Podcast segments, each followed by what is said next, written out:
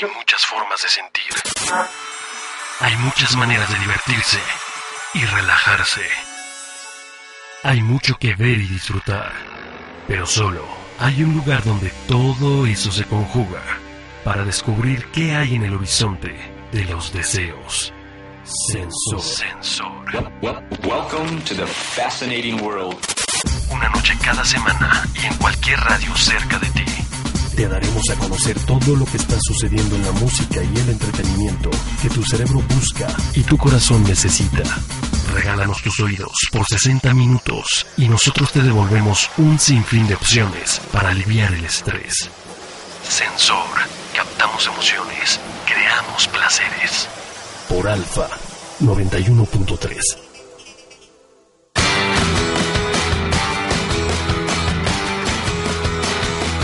Pues iniciamos con una noche más, una noche más de información, una noche más de sensor. El maestro Kaeri Terla está aquí conmigo. Yo soy Armando Calvillo. Bienvenidos todos a este nuevo sensor. Muchas gracias, muchas gracias mi gente por acompañarnos. Gracias sobre todo por todos los comentarios. La verdad, todos muy positivos, muy amables, muy entusiastas que hemos tenido tanto en el Facebook de Sensor como en el Twitter, que ustedes pueden encontrar ahí, arroba sensoralfa.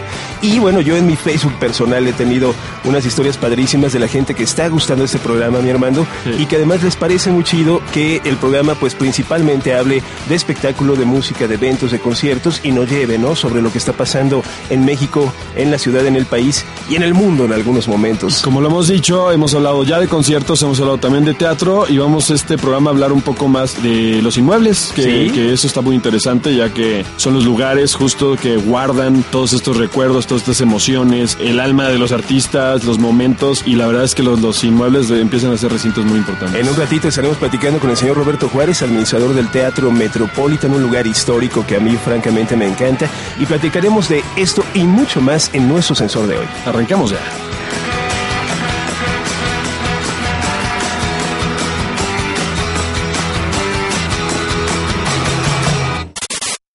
Bueno, y de lo que también hablamos en este sensor a través de Alfa Radio es de festivales. Y si hay un festival icónico, grande, importante, bendito sea Dios, y después de mucho trabajo y muchos años y el esfuerzo de muchísima gente, incluido por supuesto el público que ha ido a cada versión del Vive Latino, bueno, pues es este, el Vive Vive Latino. Festival Iberoamericano de Cultura Musical Vive Latino. Es como lo de Estados Unidos mexicanos y que Calderón le quiera cambiar el nombre a México, ¿no? Es un tema. Sí, ese es el nombre real del Vive Latino y estamos eh, hablando de él ya que en estos días justo eh, van a estar escuchando y ya escucharon todo lo que va a suceder en cuanto a line-up, en cuanto a la próxima edición que es 2013 y obviamente se anuncia siempre con tanta anticipación ya que tienen que irse preparando, arrancando eh, pues unas moneditas y unos billetitos de, de la cartera porque hay que, hay que prevenirse ya que los boletos próximamente estarán a la venta y vale mucho la pena. Es una gran experiencia ya el Vive Latino. Está instituido, es el, el número 14, ¿no? Wow. Eh, la edición número 14 del Vive Latino. Es ya un festival longevo y, y que ya tiene unas raíces muy grandes. Eh, eh, México tiene una personalidad reflejada en ese festival, ¿no? Y ha generado sobre todo, mi hermano, una identidad con la gente en México y fuera de México. Sí. Ya es un festival que se reconoce y se identifica con este país como el Rock al Parque en su momento, Claro. como el Rock en Río, como festivales así enormes que se han vuelto ya obligados, una tradición importante, un festival que inició en 1998, que un par de años por distintas razones no se efectuó, 1999 y 2002, pero que cada año eh, se ha hecho el esfuerzo para que el festival no solamente se mantenga, sino que crezca en todos los ámbitos, en cantidad de escenarios, Sí. en cantidad de público eh, eh, llamado, convocado, en la cantidad de bandas, Bandas. que se presentan Claro. y en la cantidad de géneros, hermano, porque fue de principio en el 98, recuerdo ese primer festival como si hubiera ¿Cómo sido ayer, olvidarlo? creo que estoy bastante viejo, pero ayer en el 98 recuerdo que sí, estaba visualizado como un festival de rock Sí. y ahora francamente pues se tiene de todo, ¿no? Y yo creo que también eso es un reflejo de lo que está sucediendo con el público y con las nuevas generaciones. Así es. Que el rock hoy sabes que se está abriendo a muchas cosas y de repente el rock es mucho más melódico, el rock también es reggae, el rock también es world music, el rock eh, como que está adoptando y abrazando mucho más géneros y eso se- está sucediendo en el Vive Latino, ¿no? De, de- Sí. de igual forma.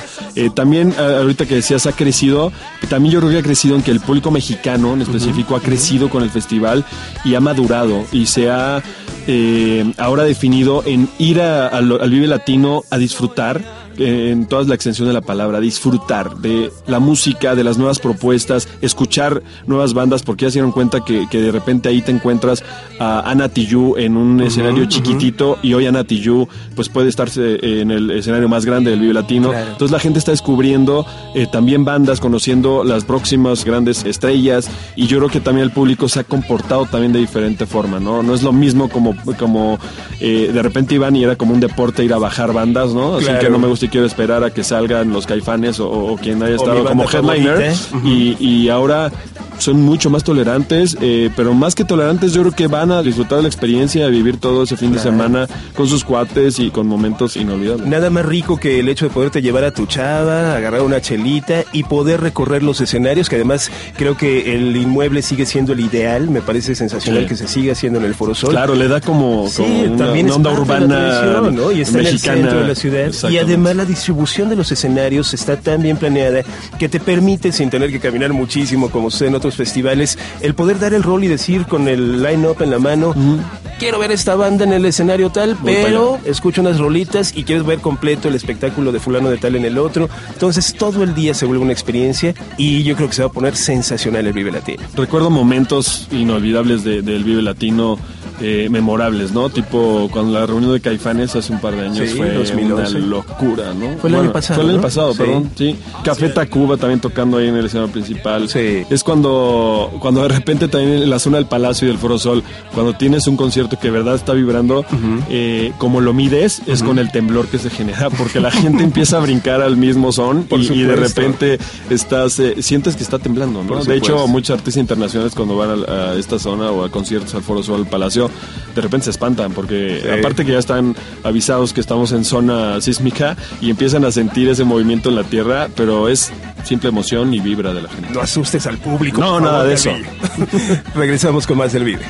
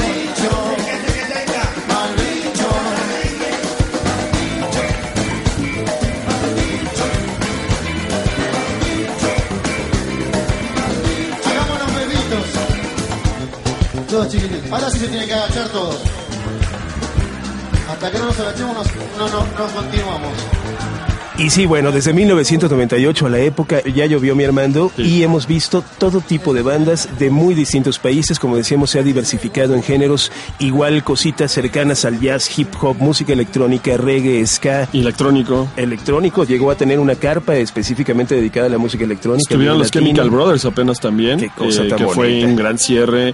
Eh, recuerdo los Magic Numbers, Mars Volta. Así Eh, Yo creo que ya muchos artistas internacionales que han pasado por allí y que justifican el estar. Antes como que se trataba de poner artistas internacionales que tuvieran relación con algo latino. Así pero es. de repente ya, o sea, ya tiene tal nivel el festival que no necesitas eh, eh, tener un pariente latino para tocar allí, sino que eh, de verdad si, si tienes No una buena propuesta, la gente que está ahí eh, lo recibe y lo y lo, lo disfruta de la misma manera. Y bueno, este señor que está a mi lado, que tiene toda la información fresca de este festival, que está involucradísimo con un montón de cosas, pues nos va a compartir lo que ayer se anunció justamente en el Teatro Metropolitan y que es la gran ansiedad de todo mundo. Yo creo que hay un- ¿Quién va a una, estar en el Vive Latino? hay este una año? gran cantidad de artistas que no vamos a lograr alcanzar a mencionar en, en este espacio, pero hay, hay muchos que, que tendríamos que destacar, que, que son muy importantes y que le está dando vida y forma a este nuevo Vive Latino 2013, que creo que va a ser una locura. Y yo creo que la semana que viene estaría muy bueno hablar con Jordi Push, que es el, el- el- la mente maestra del Vive Latino. y, y nos puede contar todo, todos los pormenores y, y- y bien los detalles de cada día, cómo los, los formaron y cómo lograron esas alineaciones estaría y demás para, para entrevistarlo un poco, ¿no? Nada más para destacar, eh, voy a, a decir puntualmente, va a haber un día cero, que es un el jueves. O sea, el Vive Latino ahora va a ser de cuatro días, Ok. en- en- hablándolo de otra manera. Pero en realidad van a seguir siendo tres días. El primero va a ser el viernes, el segundo el sábado y, y- y el domingo eh, va a ser el tercer ¿Qué día. va a haber en ese el día cero? Pero el día cero eh, es justo el 14 de marzo, eh, que es un jueves, y ahí va a estar, aparte de, de algunos eh, actos previos, va a estar nada más y nada menos que Morrissey. Oh, bueno, ¿cómo Así te nada explico? más, De ese tamaño. The Smiths, Morrissey, Relación, grandes eh, canciones, cantante. grandes éxitos. ¿no? Eh, estará, Varios hit wonders. estará Morrissey el jueves. El viernes estará cerrando el Vive Latino Underworld. Ok. Gran banda, quien recuerde Trainspotting. Sí, claro. Es do- donde está como el, el éxito total Claro. de Underworld. Eh, va a estar eh, el viernes cerrando con un toque electrónico. El sábado va a estar nada más y nada menos que Blur.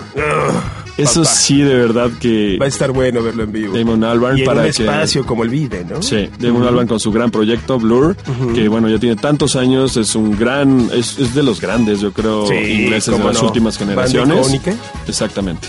Pues va a estar Blur el sábado para, para deleite de, de muchos. Y el domingo vamos, va a estar cerrando con los fabulosos Cadillacs, que Bailongo también a todo lo que uf, da, ¿eh? Una de las de las bandas latinas, yo creo que de, de la nueva generación icónicas y que han marcado pues todo todo lo que este género ahora bueno eh, ha marcado un género no y, y todos los argentinos que hoy vienen traen un, un poco raíz y, y esencia Claro. de los fabulosos Cadillacs Si alguien nos viene escuchando en su coche, por favor, no se distraiga por la emoción, no empiecen a brincotear y vayan a llevarse algún cristiano. Pero bueno, así los dejamos, mi gente, calientitos con la información del Vive Latino 2013. Regresamos con más en Sensor. Vive Latino, 14, 15, 16 y 17 de marzo 2013. Checa los detalles en vivelatino.com.mx y en ocesa.com.mx. Si te alejas de la radio, no nos eches la culpa de todo lo bueno que te puedes perder. Regresamos. Ascensor 91.3. Eh, bueno, pues ya lo habíamos dicho, en este sensor queremos también platicar de un elemento muy importante en lo que tiene que ver con la realización de conciertos, que sin duda son los inmuebles, los famosos venues, mi buen Armando. Esos términos de repente son muy locales, eh, inmuebles, venues, eh, pensemos en los foros de conciertos, eh, por mencionar algunos, el Teatro Metropolitan, el Foro Sol, el Palacio de los Deportes, Salón 21. Así O sea, es. hay tantos en donde se realizan estos conciertos, como hablamos hace rato, y ahora vamos a aterrizar en el Teatro Metropolitan, ¿no? Que es un lugar sumamente histórico, muy bonito. Entiendo que originalmente era un cine y bueno, en pleno centro histórico de la Ciudad de México, ahí entre Avenida Juárez, Valderas, por toda esta zona del primer cuadro. Pero para hablar de datos más concretos, tenemos el gusto de que nos haya tomado la llamada el señor Roberto Juárez, que es gerente operativo del Teatro Metropolitan y que tenemos aquí en la línea. Mi buen Roberto, ¿cómo estás, amigo? Hola, ¿qué tal? Bien. Me da mucho gusto. Oye, pues platícanos un poco. Primero, tenemos entendido que el Teatro Metropolitan está cercano al aniversario. ¿Cuántos años cumple? Así es, el próximo año estamos cumpliendo 70 años. Bueno, el teatro está cumpliendo 70 años. Originalmente era un cine, fue inaugurado en el mes de septiembre del 1943 por el entonces presidente Manuel Ávila Camacho y en ese entonces, bueno, la inauguración fue este, la presentación de más bien la premier de Los Miserables, ¿no? En aquella época. Oh, mira qué buen dato. Oye, yo tengo una pregunta. Quien ha visitado el Teatro Metropolitan se ha dado cuenta de lo bello que es, eh, de todo este lujo que hay en los lobbies, de todo lo que hay dentro de la sala también, los grandes pilares que tiene ahí, Las unas columnas, esculturas. esculturas increíbles. ¿El teatro como tal ha estado así desde el principio, desde que era un cine, Roberto, o han hecho modificaciones? No, no, ha, ha sido así desde un inicio. Vamos, es una decoración neoclásica, como lo mencionan, eh, al interior, eh, con esculturas y, y estas columnas, y al exterior es una combinación de art deco de, de aquella época, ¿no? Es básicamente un atractivo más para el público que nos visita, pues muchas veces es para, para mí muy satisfactorio que la gente, aparte de disfrutar el espectáculo, los shows que se presentan, bueno, se toman infinidad de fotos con los retablos que tenemos, con, las mismas paredes, la- las escaleras, esculturas y pinturas que hay aquí. Claro, y qué mejor, eh, y recuerdo ahora muchos conciertos que han sido increíbles, ¿no? Por ejemplo, cuando estuvo Franz Ferdinand en sus primeros conciertos allí, y, y aparte estar con ese marco que es el, el Teatro Metropolitan con todas sus esculturas, las columnas, o sea, estar en ese lugar tan bello y ver conciertos inolvidables, la verdad es que son experiencias que seguramente los fans no olvidan, ¿no? Así es, básicamente, como te digo, es un atractivo más, ¿no? Es un inmueble que tiene una magia muy especial, a diferencia de, de otros venues, como mencionas, ¿no? Oye, ¿y qué planes hay para este aniversario? ¿Hay algún festejo que se esté planeando o, o nos vamos organizando algo? ¿Qué me cuentas? Eh, la intención es que, que sea todo un año de celebración y en específico el mes de septiembre, bueno, tratar de tirar la casa por la ventana, ¿no? Son 70 años y, y no creo que muchos venues tengan la oportunidad de cumplir tantos, ¿no? ¿Cuánto tiempo duró como cine, mi Robert? ¿Y qué tan complicado ha sido adaptar un espacio que no fue originalmente pensado para ello, para efectuar conciertos y eventos en vivo? Fue cerrado aproximadamente por los años 70, cuando vinieron algunas situaciones de los grandes cines que empezaron a cerrar por el cambio de, de nuevas administraciones, hacer salas más pequeñas y demás. Y bueno, básicamente, digo, es un aforo de, de 3.165 personas, es un inmueble medio, no tiene la capacidad de, de un auditorio nacional con 10.000 o un Palacio de los Deportes con 20.000, ¿no? Las adaptaciones, bueno, han sido mínimas, básicamente es un teatro que funciona para una conferencia, para un concierto, para una obra de teatro. No contamos con una mecánica teatral, pero bueno, se ha adaptado bastante bien para todo esto, ¿no? Yo recuerdo también que ha, explorado también el mundo infantil y ha, y ha tenido grandes presentaciones ahí de, de obras de teatro y de montajes que han hecho de grandes personajes del mundo infantil. Le ha ido muy bien, conciertos también recuerdo con gran éxito. Y hay, hay algo que, que quiero resaltar, que el Metropolitan ya es un lugar, como le llamamos, caliente, ¿no? Cuando abres eh, un foro como estos, de repente no es eh, nada más el artista el que jala, también el lugar tiene que ver que pertenecer a la gente, tiene que, que ser reconocido, tienen que acostumbrarse a él, a sus rutas de llegada, todo, y el Metropolitan está mucho más que hecho en ese aspecto, ¿no? La gente ya lo ubica perfecto, aunque es en el centro, pues no es conflictivo, porque ya sabes por dónde llegarle, dónde Claro. estacionarte, cómo moverte, puedes llegar en metro perfecto. Es una gran locación, es un gran inmueble. Yo la verdad tengo mucho cariño al Metropolitan. Está me prácticamente en la frontera del primer cuadro de la ciudad, ¿no? Donde, donde se une con otras zonas. Y bueno, es no solamente la inmejorable ubicación, también la belleza del inmueble. Y además esto que decías, eh, mi Roberto, que bueno, más allá de que no sea un, un gran eh, lugar con un tremendo aforo de miles y miles de personas, eso tiene la ventaja de que te permite una relación, un vínculo de intimidad muy padre entre el artista y el público, ¿no? Así es, por la proximidad de las butacas, lo, lo cómodo de- y la vista del escenario, ¿no? Claro, ahorita que hablabas de la cercanía del público, a veces me sorprende lo cerca que está la primera fila del escenario. Normalmente hay camarógrafos en los eventos, ¿no? No, Si recuerdan a alguien que haya asistido al Auditorio Nacional o algún otro concierto, de repente pasan los fotógrafos adelante de la primera fila en ese pasillo que queda entre el escenario y la primera fila y pasan sin problema. Y aquí en el Metropolitan es bien complicado porque la primera fila está súper cerca Así del es. escenario. Súper cerca, pues era un cine. Intimidad en su máxima expresión. De repente es un tanto complicado por el espacio, ¿no? Pero eh, básicamente pues, los artistas son encantados de, de estar tan, tan próximos al público, ¿no? Me encanta la idea. Oye, Roberto, pues muchísimas gracias. Queremos decirte que de verdad vamos a estar muy cercanos a ti, eh, no solamente lo que resta de este año, sino el próximo, ya cercanos al aniversario. Me parece que sí, deberíamos de organizar un buen guateque para celebrar 70 Perfecto. años de un inmueble que tantas satisfacciones y gusto nos ha dado, tanto a los que estamos involucrados en este negocio y particularmente al público, ¿no? Ah, pues caray, muchísimas gracias a los dos por, por la atención, la entrevista y pues, saludos a todo el público.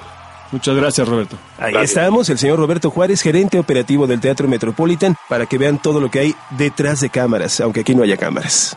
Teatro Metropolitan. Conócelo. Independencia 90. Entre Valderas y Artículo 123. Cerca del Metro Hidalgo. Info Audiografía. Audiografía con Mel.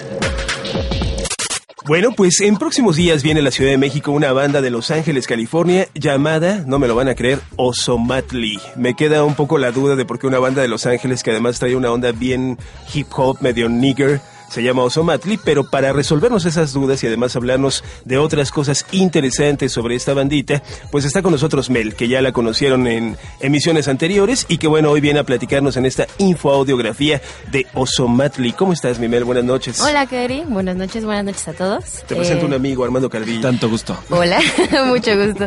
Esta noche, como dice Keri, vamos a platicar de Osomatli. Y qué rico, porque yo sé que muchos no los pueden conocer y a otros van a hacer cara de fuchi porque, ay, no, qué horror, Osomatli es como Sky y eso, pero no. Quítense esa venda, abran los ojos y los oídos porque Osomatli trae un montón de cosas bien interesantes. Y lo interesante también es que es una banda que ya tiene 14 años, o sea, para muchos es nuevo el nombre tal vez y, y lo va a comenzar a descubrir a partir de, esto que estamos comentando, pero ya hace 14 años de Somatli yo recuerdo haber eh, escuchado muchas cosas de ellos, pero nunca ha sido como un boom de Osomatli ni, ni, ha, sido como una banda tan mainstream, ¿no? ¿Qué, ¿Qué datos nos puedes comentar de la infografía de hoy? Pues entre desconocidos y no, ¿eh? Porque, por ejemplo, eh, a Osomatli, yo sé que los han escuchado igual y no saben que son ellos, pero han salido, por ejemplo, en la película de Jamás Besada, en la escena donde Drew Barrymore está como drogada y no saben dónde está en la fiesta y bla, bla, Ajá. bla. Quienes están tocando en ese bar es. Osomatli y están tocando la cumbia de los muertos. Esa canción es muy, muy conocida. Entonces, seguramente por ahí se saben el tonito y la Qué reconocerán. raro en Drew Barrymore, ¿no? Sí, es extraño. Y bueno, un poco haciendo la acotación, eh, si mis datos son correctos, la banda se crea en 1996, con lo cual estarían ya sobre Wow. 16 añitos, amigo. Y Osomatli, resolviendo mi propia duda, viene del náhuatl y es justamente el símbolo zoológico del mono y el dios de la danza y del fuego. Qué cosa tan bonita. Pero una banda que además le ha pegado en vivo en México en otras ocasiones, Mel, ¿ya habían Sí, venido? han estado en varias ediciones del Vive Latino. La última en la que estuvieron fue en 2010. Les fue muy bien porque la primera vez estuvieron en escenario azul y ya después estuvieron en el escenario principal y jalando un montón de gente y todo eso. Y digo, es muy rico ver a Osomatli porque es una combinación de un montón de ritmos que se disfrutan muchísimo. Uno cree que nada más va a escuchar Sky, brincar y así, pero no, traen una cosa on- así de cumbia bien sabrosa, Medio traen funk, una ¿no? A sí, veces también.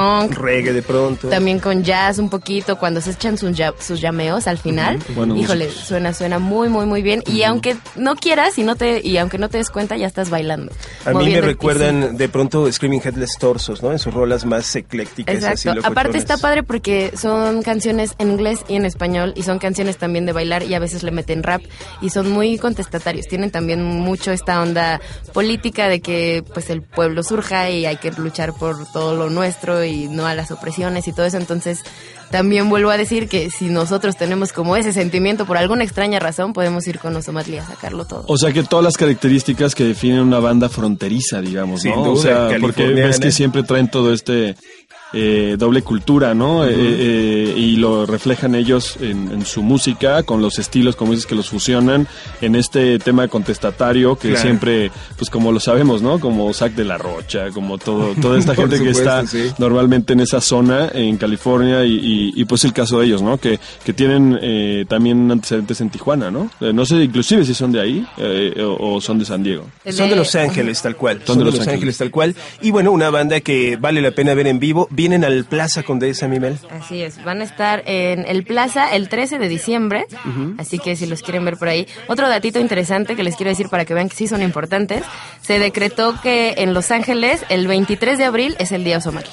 Ah, qué cosa. ya de plano, Exacto. Díaz o Matlito. Ajá, sí. Pocos artistas pueden darse ese lujo. Todo ¿no? esto que están escuchando son eh, datos, eh, facts, como podemos mencionarlo de otra manera, eh, que aparecen en la infografía. La infografía es como un resumen y, y- mucha información acerca de un artista en una manera muy gráfica, ilustrativa, que pueden encontrar. ¿En dónde lo pueden Lo encontrar? pueden encontrar en el Pinterest de Ocesa, métanse ahí a la página Pinterest y, y diagonal Ocesa, o también le está en nuestra página y en nuestro Facebook tenemos un álbum especial que se llama Infografías y también de hecho en la página cuando se metan al evento específico hay un botoncito ahí que les saca las infografías para que las chequen, están muy buenas, traen Sí. datos muy interesantes que los fans igual sí saben, pero gente que apenas se está acercando se van a sorprender así muchísimo. Yo creo que con una banda como Somatri puede pasar, ¿no? Que de pronto, como tú decías, igual los has escuchado, no sabes que son ellos, y cuando dices quiénes son y son los Somatri, bueno, quiero saber más de ello, una infografía es muy buena referencia.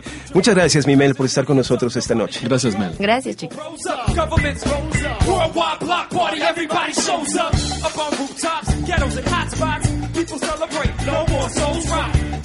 Bloodshed, more false deficit. Even hip hop gets a facelift. The latest fashion, stock crashing. Saturday, time to get the party cracking. If the time the day is right, revolution will begin this Saturday night. Come on, dive, socialize, get ready for the Saturday night. You say, dive, socialize, get ready for the Saturday night. Everybody say, yeah, dive, socialize, get ready for the Saturday night.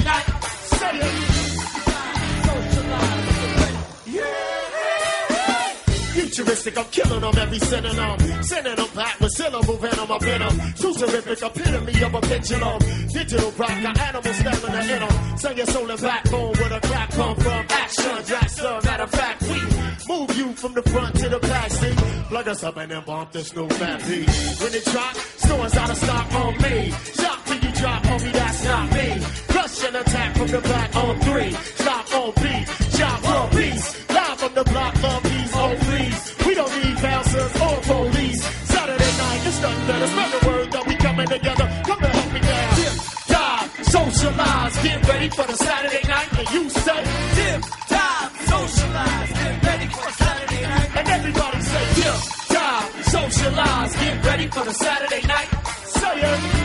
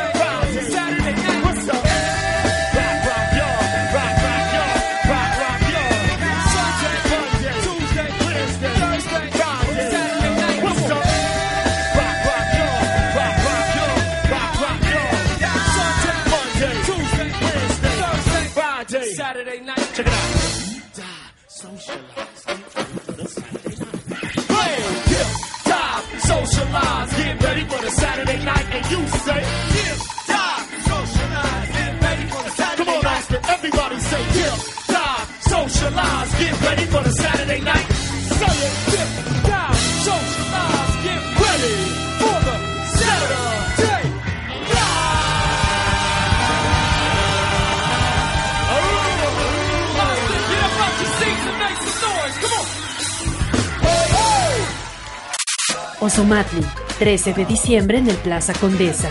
Busca tus boletos en ticketmaster.com.mx. Toda la información sobre los eventos compartidos en esta emisión de Sensor la puedes encontrar en www.cesa.com.mx. O si lo que quieres es ya, sin más demora, tener tus boletos, mejor aún, www.ticketmaster.com.mx. Todo el entretenimiento de las más diversas partes de México y el mundo aterriza aquí. Sigue escuchando Sensor 91.3.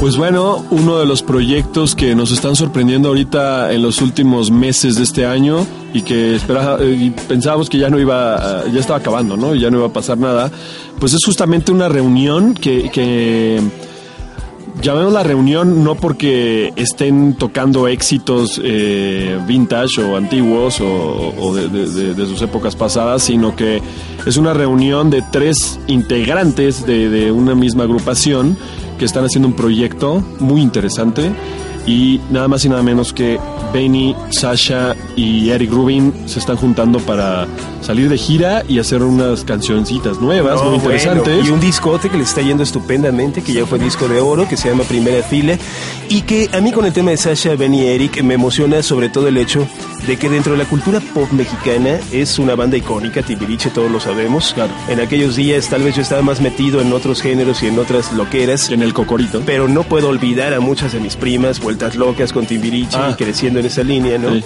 Y, y bueno, eventualmente, buena parte de los artistas de Timbiriche tuvieron la oportunidad también de generar una importante carrera solista. Así es. ¿no? Fue el caso un poco de. Talía, Paulina Rubio, ¿eh? Pero a mi gusto, la verdad es que en México particularmente, el trabajo que Sasha, Benny y Eric tuvieron en sus carreras solistas les permitió incluso consolidar canciones de muchísimo éxito, ¿no? Claro. ¿Quién no recuerda Cielo de Benny? Este, Rueda mi mente con Sasha, canciones que de verdad son muy interesantes y que están hechas, vamos a decirlo, con todas sus letras por músicos. Benny es un músico excepcional, Ah, bueno, no. muy estudiado, muy leído en los Estados Unidos. Es. Eric lo hace estupendamente. Sasha está guapísima y cantando como nunca. Y se han eh, reunido alrededor de este concepto llamado Primera Fila, sacando un disco que ya es disco de oro, que ha Correcto. hecho una importante venta eh, a nivel nacional. Y además teniendo varias presentaciones este año y el año que viene, por ahí de febrero, marzo. Ya se estarán enterando en unos segunditos en la cápsula que remata estos comentarios, que se llama Primera Fila. El concepto es Primera Fila, donde ellos hacen un mutuo homenaje a sus carreras solistas. Exacto, lo interesante es eso, no, no se esperen a escuchar canciones de Timbiriche que sea como lo obvio y lo lógico, más bien están cantando sus éxitos, que como dices, tuvieron muchos y siguen teniendo en sus carreras y en sus discos como solistas. Eh, yo recuerdo mucho el de Sasha que me remitía mucho a Fleetwood Mac, o sea, tenía en esa época, Sí, sabes sí. que de repente Por el disco había mucha 11, influencia. ¿no? Que fue cuando despuntó la carrera solista de Sasha. Exactamente, y, y tenía la de una producción muy buena y las canciones muy buenas en esos discos. Eh, Benny, como decías, bueno, éxitos increíbles. Y Eric, ¿qué decir?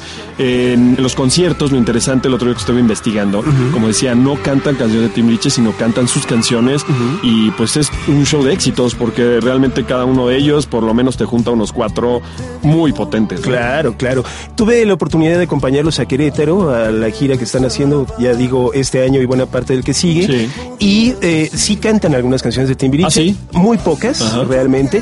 Y tuvieron algo que me llamó la atención y que emocionó al público de manera sorprendente. No quiero arruinar la- el final de la película, Salió pero lo están Cocorito, haciendo- ¿no? El no, ¿qué pasa? Hicieron un medley homenaje, mi Armando, a Gustavo Cerati. ¡Wow! ¿no? Entonces Uf. de pronto una interpretación en arreglos muy gratos de Soda Stereo, la gente se levantó de esos lugares y bueno, con la presencia escénica de estos tres personajes, Claro. ¿qué más se puede decir? Sasha, Benny y Eric en este concepto que se llama Primera Fila y que en febrero y marzo estará visitando, no solamente tendrá varias fechas en el Teatro Metropolitan, sino que te estará visitando otras plazas del país como son Guadalajara, Monterrey, San Luis Potosí y León. Hay nomás para el gasto. Yo creo que es un gran acierto esta reunión y lo recomendamos ampliamente. Ampliamente.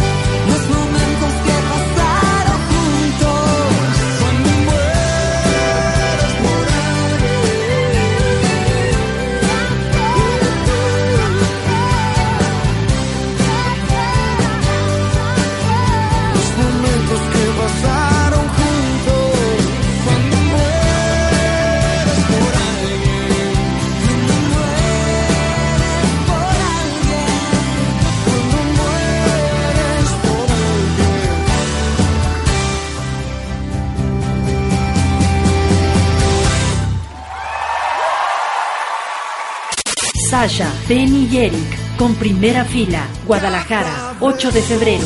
Monterrey, 9 de febrero. Teatro Metropolitan, 14, 15 y 16 de febrero. San Luis Potosí, el 1 de marzo. Y León, 2 de marzo. Busca tus boletos en ticketmaster.com.mx.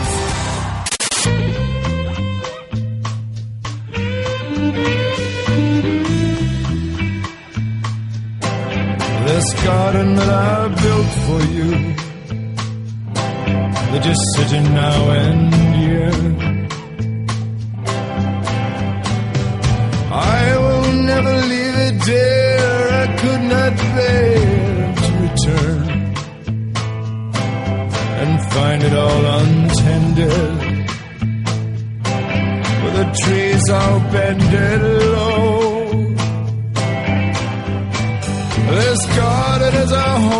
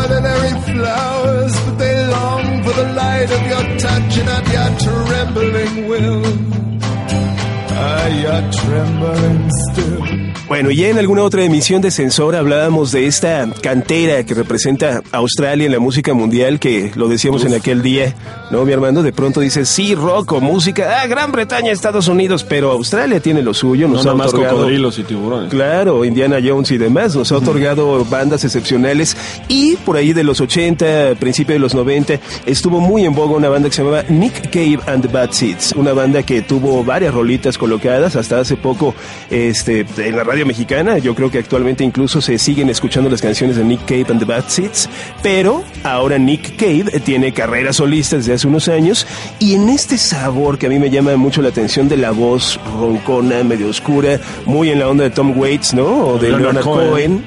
Y que bueno, Nick Cave sin duda tiene su personalidad como compositor y como cantante. Exacto. Eh, como dices, músico, compositor, actor, escribe obviamente eh, canciones muy profundas y, y- y muy sinceras, ¿no? Muy honestas.